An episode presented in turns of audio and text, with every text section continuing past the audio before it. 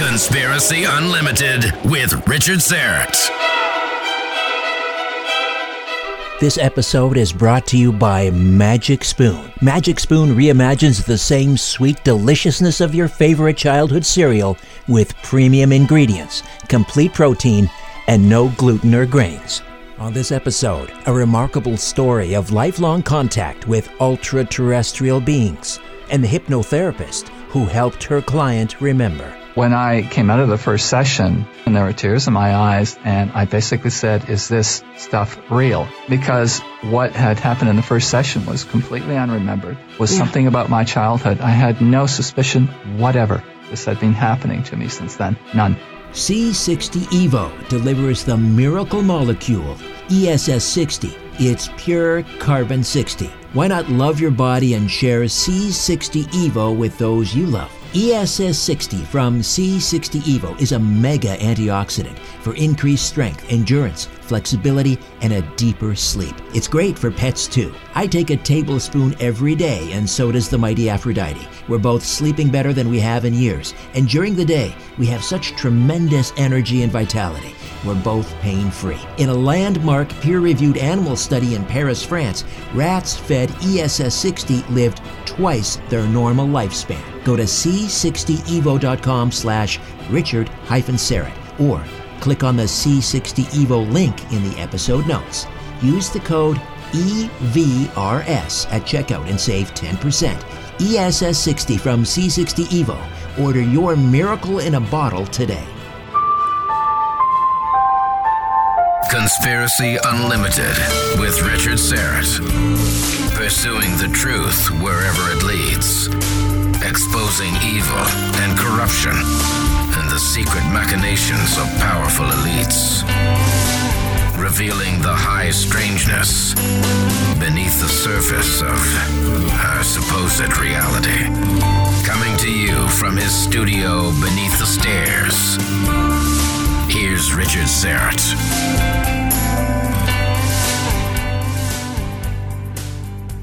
Welcome to your Monday. Lesley Mitchell-Clarke and Wes Roberts are standing by for part one of a two part series. Educator, entrepreneur, and college professor Wes Roberts appeared to have an ideal life that belied the fact that deeply disturbing incidents of high strangeness had been a regular part of his adult life relentless insomnia, missing time, strange marks on his body, terrifying fragments of trips into alternate realities where close contact with non-human beings took place on a nearly daily occurrence. Wes sought out the help of noted hypnotherapist Lesley Mitchell-Clarke. What would follow would be the gradual recovery of Wes's remarkable memories, reflecting a lifetime of mind-bending, extra-ultra terrestrial encounters. Lesley Mitchell-Clarke is a Toronto-based certified clinical hypnotherapist, master hypnotist, and NLP practitioner who specializes in working with individuals who feel that they've had experiences with extraterrestrial, ultra-terrestrial beings. Most of this fascinating work, as well as metaphysical therapies such as past life and interlife regression, takes place at Lesley's Toronto-based hypnosis clinic, Lightwork Hypnosis. For the past seven years, Lesley has been the host of a popular ufology-focused program, Contact TV. Wes Roberts is a contract college professor. In addition, Wes has a small company that offers business and social media content writing. He co-hosted and periodically appeared as a guest on Lesley's blog talk radio show called Contact Together. They currently conduct interviews for their YouTube-based Contact TV channel. Some of Wes's accounts have appeared in Terror in the Night, Alien Abduction Exposed, and the late Bob Mitchell's What If? Close Encounters of the Unusual Kind. And their book is Intersections, a true story of extraterrestrial contact. Lesley and Wes, welcome to you both. Thank you so much, Richard. It's such a pleasure to be here. You are a lifelong, or certainly your adult life, this is just the opening chapters, I guess, this book that you've written. I mean, there's more to come here, but let's mm-hmm. see how far we can get. Before you, you went to see Lesley Mitchell-Clarke at uh, Lightworks, what were you experiencing?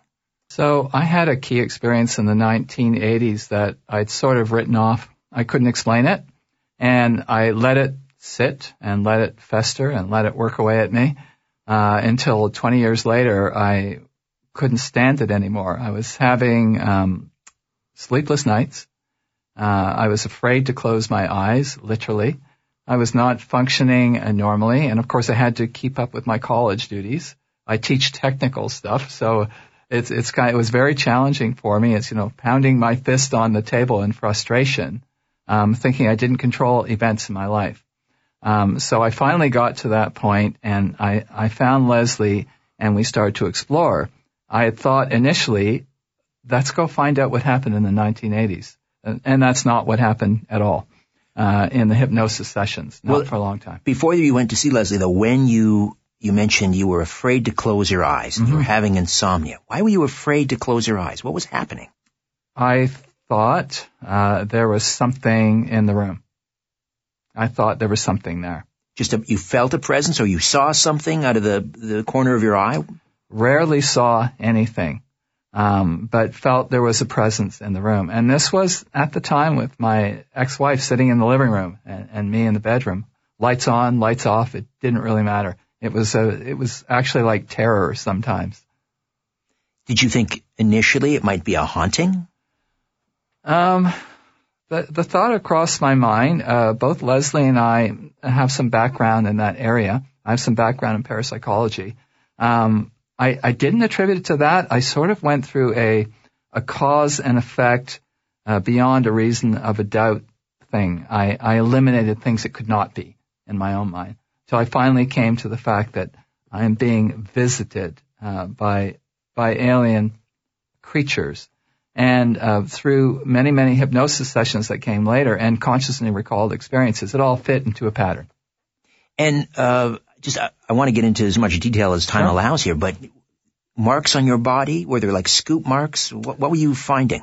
So no scoop marks for me that I'm aware of. Um, I twice woke up with triangles on my body. Um, one of them, fortunately, I got a picture of it still out there somewhere. It might even be here in the book, but um, two little triangles as if they were burned on me. They didn't last long, uh, but there they were. And uh, once also with triangles on my forehead. And I came to understand only later that that's the triangle thing's a popular thing. Maybe not the way they were on me, but it was a popular thing. Did they hurt? Um, this is a bit hot. I, I would have to say when I when I touched it, it was a bit warm. And that that was around the same time you felt a presence in the room. You you had this insomnia. Oh gosh, yeah. I mean, I wouldn't I wouldn't even pin it down to a time. It was months and years, months and years of uh, feeling uh, just you know afraid some nights. Any any strange dreams? All the time. Can yeah. you share one? Um, I so I, I've always tried, uh, Richard, to define the difference between what's a dream and what maybe is an alien experience. And one of my criteria, rightly or wrongly, is that dreams are highly inconsistent. Yes. Um, so things change uh, rapidly right before your eyes. So in these experiences, things did not change before my eyes. They were fairly stable. There was continuity. Right. Uh, I could walk in a room and walk out, same room, same things on the wall, same carpet, same everything. Uh, so I began to think, not an out of the body experience as I know them, not a dream, something very different than that. Um, so I, I had one. I don't talk about it often, uh, but I'll try to get into a little bit of it. Um, uh, a distant member of my family, a distant cousin, uh, was in this dream and uh, I was supposed to have relations with her. I I must be sounding pretty kooky right now. Anyway, I was supposed to have relations uh, with her, and things in this dream started out as as normal as could be, as normal as uh, sexual relations could be, and they deteriorated from there to the point where she wasn't who I was with near the end of the experience. She was something else, uh, something not particularly human, and it was not pleasant at all. Uh, so I'm not saying that was an alien experience, but you asked me, uh, can I describe one of the dreams? And, and, and that's one of them. Right, right. One of many. So at what point did you decide, well, first of all, again, before you went to see a registered hypnotherapist, what other steps did you take? I had begun to tell people. Um, I still haven't fully disclosed this to even members of my family, some members of my family. Um, because I'm not sure how they'd ride it out, despite the fact that um, there's a proclivity for ESP and and uh, um, they're really talented members of my family, but I'm not sure. I've got the impression some of them would not deal with this very well. Um, so I did start to tell people, my partner, then my ex-wife at the time, a couple of people really close to me, um, a fellow school teacher, uh, and this was way out of her bailiwick, way out of her world. Uh, but she listened patiently and, and let me get on with it. And then uh, finally, when I thought I can't deal with this anymore, I was going on a trip to Europe and I was going to meet a friend there. And she basically said to me, I would want to know. That was it. I'd, I'd want to know. She didn't particularly believe me or disbelieve me. She was healthily skeptical, uh, but said, I want to know if it was me. So I came home from the trip. I still sat on it for a year. And finally, I found Lesley. Lesley, tell me about your work at at Lightwork. At Lightwork. Okay, well, um, as as you have already mentioned, uh, my specialty is really uh, working in regression, and uh, I have actually adapted past life regression techniques that are now suitable and kind of the, the core of uh, how I approach working with experiencers. So that's the most, um, uh, I should say, uh, both the most challenging and the most fulfilling area that I work in. But certainly as a therapist, I work uh, with just with people with just about any kinds of issues you could imagine, uh, phobias, uh, bedwetting, um, you name it, uh, improving their their golf game, you name it, I do it. Yes, Weight addictions. loss. I work. I, I'm also. Uh, I also have quite a specialty in working in addictions and pain management. So I do all of those things, and um, uh, and hypnosis is an extraordinarily powerful modality. And uh, I, I I have a dream that someday it will be, you know, incorporated into medical treatment because it is so benign. Right, right. You know, it's a benign but powerful therapy that's uh, five, six thousand years old at the very least. And and prior to Wes Roberts coming to uh, to Lightwork, Yes. what were your thoughts about contactees, UFOs, extraterrestrials? Well, I was certainly extremely open to the entire subject matter, the entire issue. And uh, a big part of that is because I had my own experience when I was in like my first year of university, and I do discuss that. Uh, I, I sort of came out, if you will, because it's something I hadn't even told my husband of nearly 30 years. So my interest was always there. You know, I, uh, however, um, I also remained skeptical as well, because certainly you can imagine, Richard, that um, a percentage of people who contact me about believing that they are having these kinds of contacts or abduct- or abductions or whatever you wish to call it, a certain percentage of those people are going to be unstable. Sure. And so it's, you know, it's my job, um, as a professional person to be able to assess the individual. So, uh, I will usually do that. I'm, I'm certain that Wes and I had phone conversations before I saw him because that's my mode. That's how I, that's how I roll. So, uh, I would have, uh, uh, by the time someone comes to me, uh, finally for an exploration of this type of issue, I'm pretty sure at that point that they are experiencers. But I still have to be completely neutral. Right. So you're Uh, you're you're in effect you're interviewing them to see if you can help them, or you're interviewing them to see whether what they're they're uh, they're delusional. What, what are you what are you trying to uh, ascertain? Well, certainly, uh, I have to ascertain their basic mental health. And that's just something that one does from experience and, and, you know, because if someone is suffering from a dissociative disorder, uh, they're not always truthful in the intake form. So I have to at a certain point just simply rely on my instinct and knowledge and, and, and training and make a decision. And I will always err, you know, uh, on the side of, you know, uh, sending them on to a, uh, psychiatrist or a psychotherapist. Right. And how did Wes Roberts present over the phone? Well, Wes was extremely, as I remember him, I don't know if we've ever really discussed this in detail, but I remember him as being uh, extremely anxious. He, it felt to me like he was extremely fearful. Uh, as fearful as what he might discover, uh, as he was of some of the fragments of of recalled memory that he had, which were quite odd in themselves. So he was, uh, you know, he talks about being in a state of fear. I think he was. I think was, he was in a state of fear and agitation, um, and I felt like I had to kind of, uh, you know, talk him down in a way. I had to reassure him that the experience would still be under his control. Because really all, all hypnosis is self-hypnosis. Uh, anything else that you may have heard about, you know, mind control or uh, an abuse of, uh, of the process is, uh, is pretty much fiction. Now I'm not saying there haven't been, um, horrible programs that right. involved hypnosis. You right. know what we're talking about. Yeah. Not saying that didn't exist because it did, but hypnosis in its purity, the way it's supposed to be practiced, is is uh, is not like that. So a person can pull themselves right out of trance if they wish to. Right. And um, I think once Wes understood that what he was facing with me was not going to be like another blackout and being taken somewhere right? I, I think he actually maybe had some anxieties that, that he would lose control.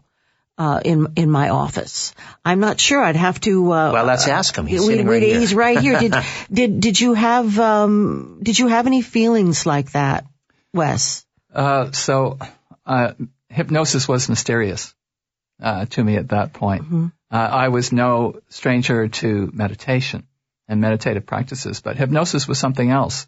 Um, so I, I think I exi- I put put a name to my fear when I came out of the first session actually with Lesley. Um, my fear was more, what if this stuff is not true? Yeah. Quite honestly. And that, and that what, you were losing your mind? Yes. That you were delusional? Yeah. yeah. yeah. What if all the things I had remembered consciously, uh, were not alien experiences? What if I was making this up? That's interesting. That mm-hmm. was your greater fear mm-hmm. that it wasn't true. Yeah. Mm-hmm. Than because yeah. I don't know. For me, I would I would think, oh my God, what if this is true? I mean, that changes everything, obviously, but I don't know. I mean, what is the lesser of the two fears? Obviously, for you, it was that it wasn't true and that you were losing your mind. And and so when I came out of the first session, uh, and, and, I and I don't want to steal away Lesley's bit about assessment because that's critical to this process. Uh, but when I come out of my first session, there were tears in my eyes, and I basically said, "Is this stuff real?" Mm-hmm. Because what had happened in the first session was completely unremembered. Was yeah. something about my childhood. I had no suspicion whatever this had been happening to me since then. None. We'll get into uh, some of these sessions, if we can, uh, as the program progresses. Wes Roberts, Lesley Mitchell-Clarke, in studio on a special edition of The Conspiracy Show, and the book is Intersections, a true story of extraterrestrial contact. Oh, how did you explain to him over the phone what was going to take place in your office? What, what was going to happen? Well, I explained to him a little bit about how regression actually works. And uh, we now know that regression works just the way we've always thought it did as hypnotherapists, but the real-time mapping of the brain has in fact proven it. So I explained to him that what he was going to experience was going to be very relaxing and pleasurable because what we do is we get that body as relaxed as we possibly can. Now, the ancient Romans and uh, I think the ancient Greeks and ancient Egyptians gave their their patient a big opiated drink. to get to that point of relaxation. Right. Uh, but we don't do that in, in our Western culture. So I, he knew he was going to be in a deep state of relaxation. And I explained to him that once the body becomes physically relaxed enough, that little membrane or curtain that is between our conscious mind and our subconscious mind where all the memories are stored, that little curtain just dissolves. And you're able to move freely in time backward and forward. And I also remember reassuring him that if we, if he began recalling a um, painful or terrifying experience because I had no idea what we were going to find when we get in, got in there. Uh, that I would immediately turn him into an observer in the situation. And by doing that, we are still able to process the trauma and relieve the memory and look at the details without the patient having to emotionally, physically, spiritually re-experience the trauma in a real-time way. So I reassured him that if anything disturbing began to happen, bang, zoom, he turns into an observer and I will be protecting him every step of the way. So I think I said, I think that's probably most of what I said. Um, you know, and just basically not to drink any caffeine. And also I said, you know, it's possible that, that we may not get a lot of information. That doesn't mean you're not an experiencer. I have to know how the person, it's, it's very helpful if they're a good hypnotic subject. So give us a time frame. When did Wes first come to see you? I was just thinking about that. I think it was probably very close to a dozen years ago now, something like that. Somewhere between uh, 11 and 12 years ago. Okay. And uh, so you had been living with this by this point for 30 years? I would say 25 years, and it just got progressively, uh, my ability to deal with it just got progressively worth, worse, and I figured I was getting too vulnerable. And in all that time, would you say that you hadn't had a decent night's sleep? I, I wouldn't say in all those years, but it was common, uh, common to the point of almost being daily. Might, I mean, you cannot function uh, for too long without, uh, you know, proper sleep. You must have been in terrible shape. I, I, you know, quite honestly, I think the routine, the demands of being a teacher, a college teacher, kept me on the straight and narrow, uh, quite honestly, and uh, living with an understanding person, although this hadn't impacted her as far as she knew, uh, my ex-wife. Um, so I think I uh, think the rigors of teaching kept me fairly grounded. So, your first uh, day, you walk in the door at light work and you meet Lesley Mitchell-Clarke. What happens after that? So I brought my nervousness, my nervousness with me. Are you nervous? No. and uh, so after meeting and, and, sitting down, she has very comfortable space. Uh, and, and, in fact, I saw it another 32 times. So uh, yeah, uh, we we've done about 30 plus sessions over the years. Um, so we talked we talked about myself. We talked about the assessment. Um, you know, she's obviously looking to see am I a stable character, this kind of thing, which was all good. Uh, medical conditions, um, anything mm-hmm. like that. And then how, how the process would go. And, and I think, Richard, like a lot of other people, I thought, you know, uh, so did you see that tall alien? Uh, this does not happen. No. This does not happen, this kind of thing. It's kind of like you walk into a room of your choice and then you see what's going on. And there's always something going on in the rooms I went in. so very busy. Yeah, very, very busy, busy in those rooms you've got there, Wes. More of my conversation with contactee Wes Roberts and hypnotherapist Lesley Mitchell-Clarke when Conspiracy Unlimited returns. You know, I remember getting dragged to the grocery store with my mom for the weekly shop. It was not my favorite thing to do, except for the trip down the cereal aisle. Remember? Rows and rows of sugary treats with empty calories, disguised as a breakfast food. I can't eat that stuff anymore. But a lot of so called adult breakfast cereals, well, yes, they're full of fiber and nutrition, but, well, let's face it, they taste like something you'd feed to the winner of the Kentucky Derby. Enter Magic Spoon the breakfast cereal that reimagines the same sweet deliciousness of your favorite childhood cereal, but with premium ingredients. Check this out Magic Spoon contains zero grams of sugar, 13 to 14 grams of protein, and only 4 net grams of carbs in each serving. That's only 140 calories a serving. It's keto friendly, gluten free, grain free, soy free, low carb, and GMO free. Order the Magic Spoon Variety Pack, which includes four fantastic flavors cocoa, fruity, frosted toasted and peanut butter. I like to take the variety pack and mix cocoa with peanut butter. It tastes exactly like a peanut butter cup. Magic Spoon tastes like those sweet and delicious breakfast cereals of your childhood, but it's packed with nutrition for the adult in you. Go to magicspoon.com slash conspiracy to grab a variety pack and try it today. And be sure to use our promo code conspiracy at checkout to save $5 off your order. And Magic Spoon is so confident in their product, it's backed with a 100% happiness guarantee. So if you don't like it for any reason, they'll refund your money, no questions asked.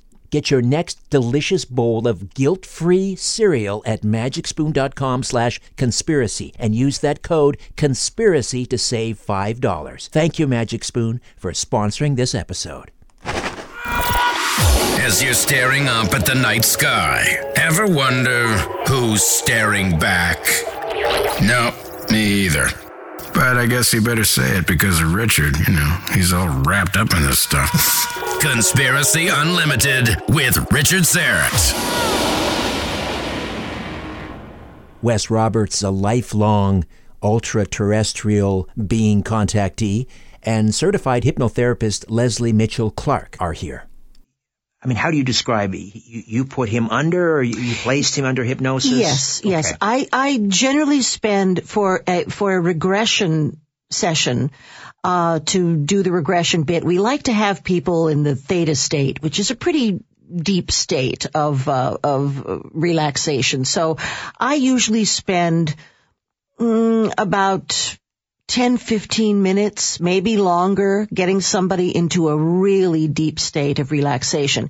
Now, you might ask, how do I know they're in a deep state of relaxation? There are all kinds of little testing things that I do while I'm talking to them Right. that, that allow me to know that they are where I need them to be. So after I get the individual into this very peaceful, blissful state of relaxation, then we go through some, I'm going to almost call them exercises that start sort of loosening up, oiling up the memory mechanism.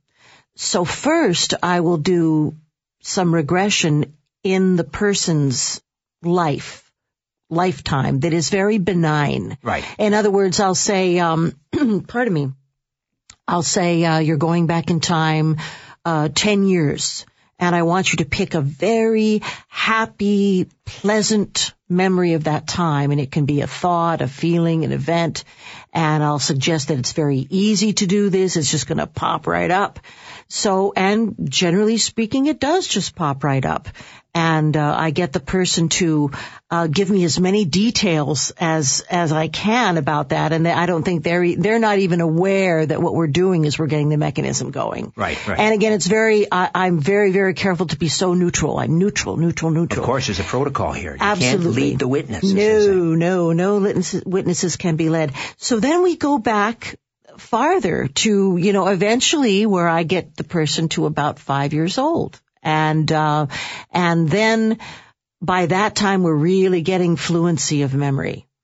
And even though the person is five, they have perceptions. They're talking about sounds and smells and, uh, you know, their mother's, uh, dress from the, from the knees down, you know, they're, Right, right. so we're, and, uh, after that process, and I feel like things are really fluid, then if the person is, um, if, if the individual who believes they've been an experiencer has some memories that have some conscious aspects that are partially recalled, what I will usually do is either move the client to that experience again in a very benign way. I don't even really describe that.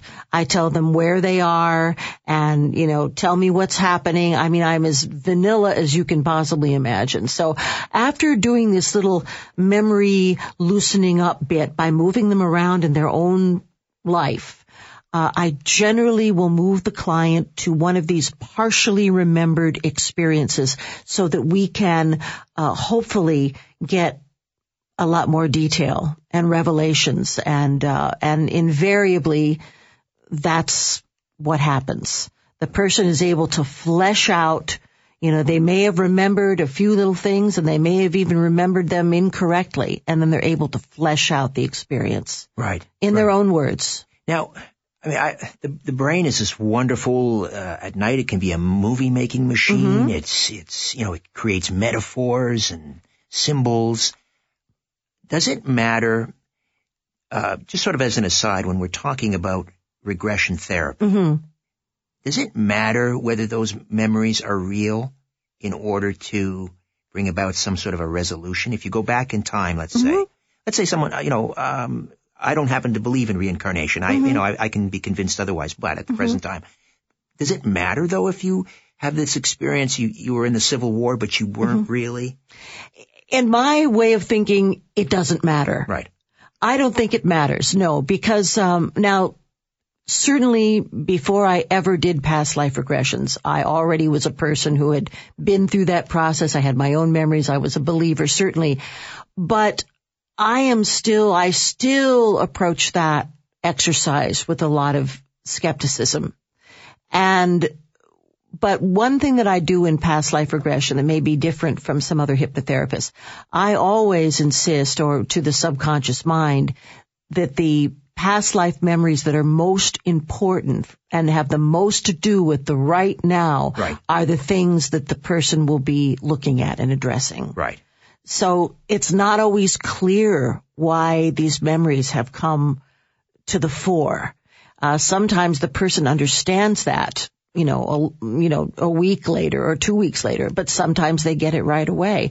But it's still healing. Whatever aspect, uh, you can completely be a non-believer in reincarnation and do a past life regression journey and still relieve old trauma. Right. Right. This is what I've understood. Yeah. I've come to understand. Uh, we just got a few minutes here before the break, but do you re- do you recall? It's going to sound strange. Do you recall what you remembered in that first session? What what came to you as you started to uh, go back and recall these uh, visitations, if we can say? So I I do recall uh, parts of it. I think what's happened to me over the years because there's probably 40 distinct episodes and and all of that. Only a handful in the book, but um, I I recall the beginning of the process, which I thought was quite fantastic uh, because I like to meditate. So whether you use an analogy of going downstairs or doing a count that goes up or down, it, it kind of all works the same way. And so I was getting I was getting very relaxed, and I thought, well, this this is interesting. This is not what I thought it would be like. And and then I, if I'm not mistaken, the first experience was one from my childhood, Yes, yes. and uh, I had not expected that. And so this was the first I I heard of it or was aware of it Yeah. at all. Um, and and again, if I'm not mistaken, it's one of two experiences. It was either showing a little girl around a house, uh, and and Lesley has something to do with that too. Showing a little girl around the house uh, that didn't know what things were, uh, didn't know what this glass was that I'm holding in my hand, and didn't know what a set of stairs was. Um, and didn't know what to do in the kitchen, didn't know what things were for. And I was taking her around and uh, taking her around the kitchen and showing her and letting her touch stuff like that. And uh, I thought, what was all that about? You know? and so it, it eventually developed. She didn't quite look exactly like a little girl. Um, and so the, they don't sometimes. Uh, something's wrong. The hands aren't quite right or the eyes aren't quite right. Right. Do you recognize the house? No, I did not recognize the house. It was kind of like a farmhouse. I, and I was raised in Toronto. This is not, not a place where I can remember ever being. Interesting. Yeah, so so I so I took her around and showed her stuff, and then it was it was time to go. And uh, we found out through many experiences that when they want to end their observation of you, and this is what we feel they're doing, they're observing you. Uh, when they want to end it, they just pull the plug. You're done. Le- Lesley, you were saying that you've experienced this before with, I guess, other contactees when Yes. dealing with children. What were you- Yes, when when they're dealing with children, which all the people that I work with have extensive experiences as children. It usually goes back uh, to age three and maybe even earlier. You know, it's it's it's uh, it's it's a commonality there. But when caring beings are wanting to monitor these children or engage with them in some way or teach them or whatever it is that's their agenda, they will often use staging. You know, they will construct a kind of artificial environment. And uh, that is to make the children more comfortable. They'll try to stage little parties, and they'll, and you know, but half the kids will be asleep. Sitting in chairs, you know, completely turned off. But Right. these these kinds of um, these kinds of staging experiences are extremely common when you're talking about the youthful uh, contactee. In fact, Wes, I don't know if you want to tell the story. It's one of my very favorites where you were. It's it's the birthday party one where you were taken in the afternoon. And go ahead, why don't you tell that? Yeah. Do we have time for this now? Oh, Uh, maybe we've not. got about four minutes. Yeah. So I'll do the quick version of it. Um, I opened some doors and I was at a birthday party and I would have been a teen, maybe 14, 15, Snarky teen. snarky teen, sure.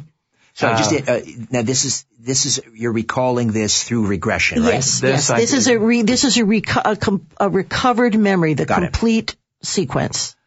Yeah, yeah. So, um, walk into this little party. There's a party table sort of straight ahead of me with little goodies on it, cakes and the usual stuff. And there's people dressed up in pristine, uh, little party dresses and, uh, boys with their little bow ties. But and- like the maybe anachronistic, right? It looked more like the mid '50s. It was a little bit. they they tend they tend Richard to get little things wrong uh, Yeah. that I've mentioned before. There's a whole thing about telephones that we can tell you later that they always get wrong with me. Anyway, um, so here's all these little party girls and boys, and I, I felt I was being directed to go up and and uh, introduce myself or talk to them. That was my impression. I was being told to do that. Uh, and, and that often happened in my experiences. There was something up there, over there, uh, and I'm pointing over my shoulder right now that was saying, uh, suggesting mentally, go up and talk to these, interact with these kids. And I began to go up and talk and interact them, with them, but they weren't very interactive.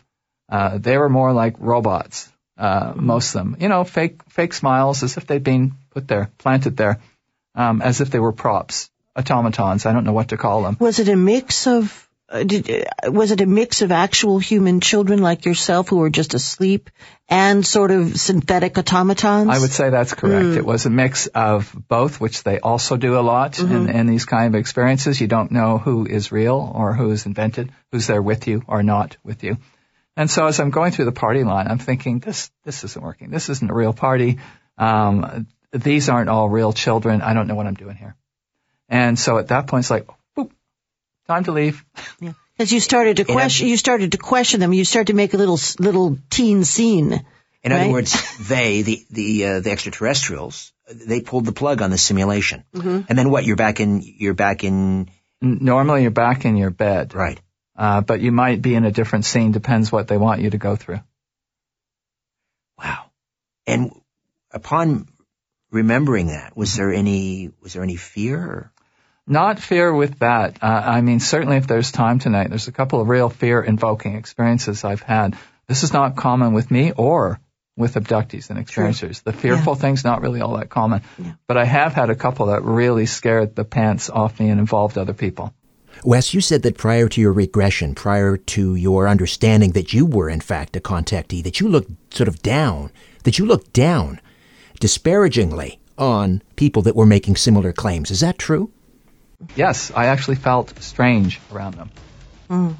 I, I Isn't felt that an- interesting? Yeah, I felt an odd energy uh, a- around some of them. I was quite creeped out. Well, some of them have odd energy, frankly.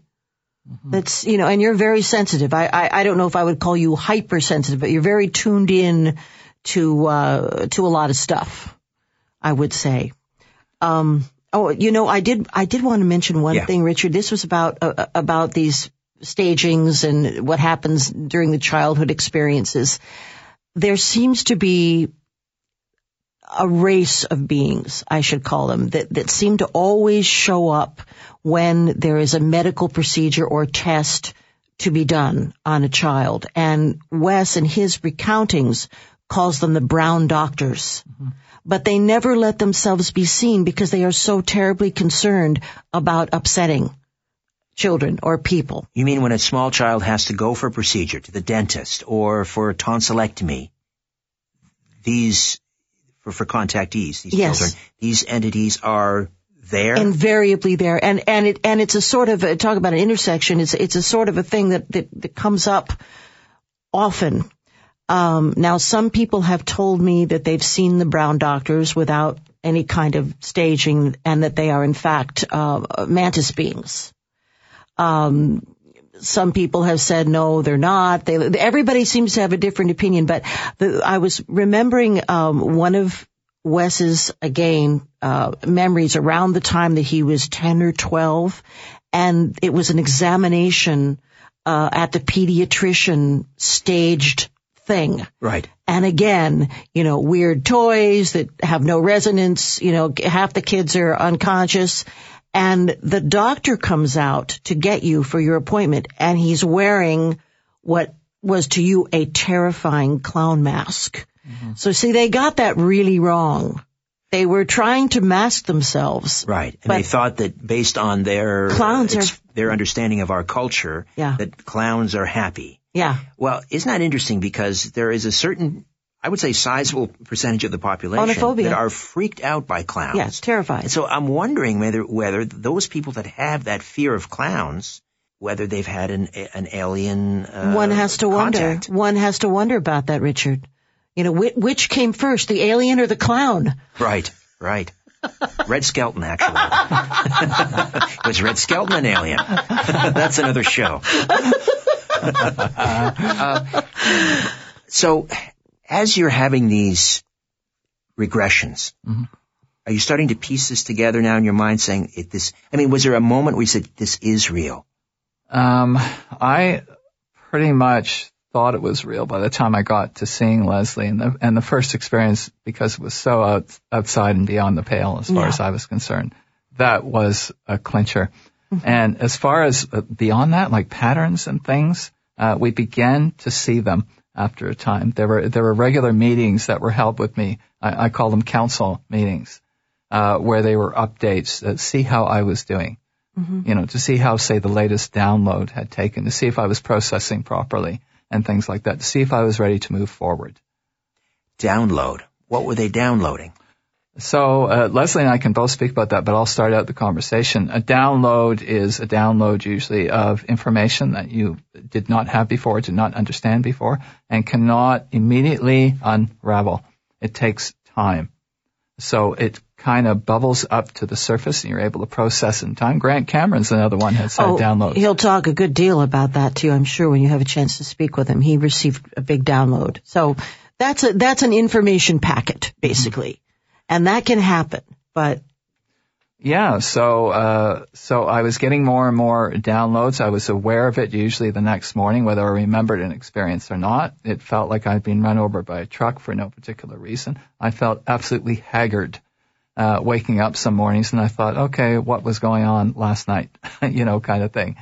Um, so a pattern did begin to develop, um, not from day one, and uh, it looked like they were tracking my progress mm-hmm. and altering the experience from abductions to more participatory mm-hmm. simulations. Mm-hmm. Simulations, yes, and then also um, it was almost as if um, as Wes moved into this process and began to release fears and concerns and have all of these restored memories, um, it was almost as if he has two lives that exist simultaneously. I mean, right now, you know, there's his, the dense physical life that is Wes Robert. I don't mean dense, you know what I mean? dense matter. dense matter. Here's a shovel, Lesley. Dig yourself up. I'm trying. I'm trying. That's okay. No, we, anyway, know, we know what you mean. You know what I mean? But so, uh, and then there's another aspect of him where I think now when Wes travels and engages with the beings that he normally engages with and also, uh, you know, interacts with a being that he calls his twin that he has a big connection with. When he does that, I think it happens in his etheric body now, which would be more like, um, you know, a bilocation or astral projection, if you will. Uh, so it's my understanding that at this time in, in your life now, Wes, your engagements with these beings don't necessarily necessitate you being, you know, floated out the window or up up through the roof and, and the things that did happen to you as a child and teenager. I would agree with that very little. In fact, Lesley and I have kind of developed a theory um, that the abductions are something more primitive uh, and don't need to happen to everyone and don't happen to everyone. And at mm-hmm. some point, you're a participant, a willing participant from that point forward. And I certainly got calmer once I started to think I can participate Maybe I can get something from this. Maybe I can offer something from this. And, and certainly one of the things that came up really early was uh, healing and an increase in mm-hmm. psychic powers. Mm-hmm. It was crazy almost from day one. This mm-hmm. is the download? Um, that's say the download and the first session I had with Lesley. And almost immediately after that, um, there was a change in, in, in, in my psi ability. Mm-hmm. I don't know what to call it actually. You became more psychic as a result of the contact or, and the regression? Uh, 100%. Yeah. 100%. And apparently this is not an unknown thing. no, it, it does happen. I, I almost have to wonder if, you know, some of these implants get turned on. I, I think they're really kind of like step up transformers. I don't see a negative side to the implants uh, if people are receiving them. Except, you know, some people say, "Oh, well, they can they can track my every move, and they're looking." Well, well they have a cell phone. yeah, I mean, really, let's just relax about that because it happens anytime exactly. uh, that they want it to happen. Exactly. So, um, do you have implants? Do you suspect? I I do not feel I do. Uh, we've both met people that, who have, and actually one of them had it removed, and mm-hmm. it was mm-hmm. all filmed. It was fascinating stuff. Yeah. Dr. Roger Leir? No. Well, Roger Leir, Dr. Leir had passed away, ah, unfortunately, right. or he would have been the guy right. to look at this implant. This was a young lady who was brought to me for regression, and uh, she had your classic thing, the father in the military on the DEW Line.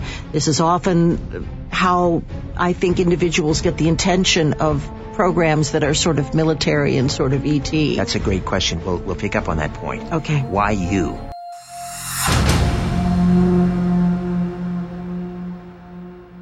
Okay, before I dim the lights in my little studio beneath the stairs, I'll be back in a few moments to tell you a little bit about an upcoming episode.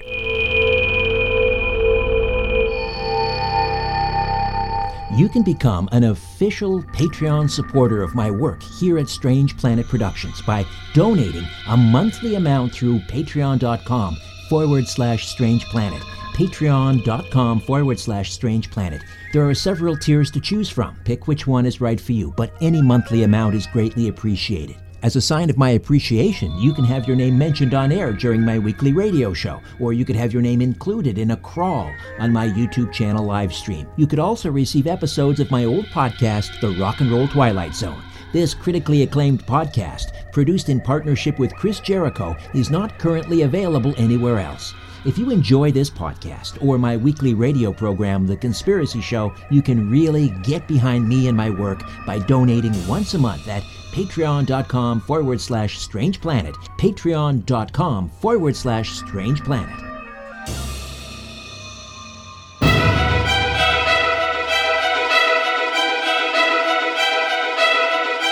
Coming up next time, part two of my conversation with Wes Roberts and Lesley Mitchell-Clarke.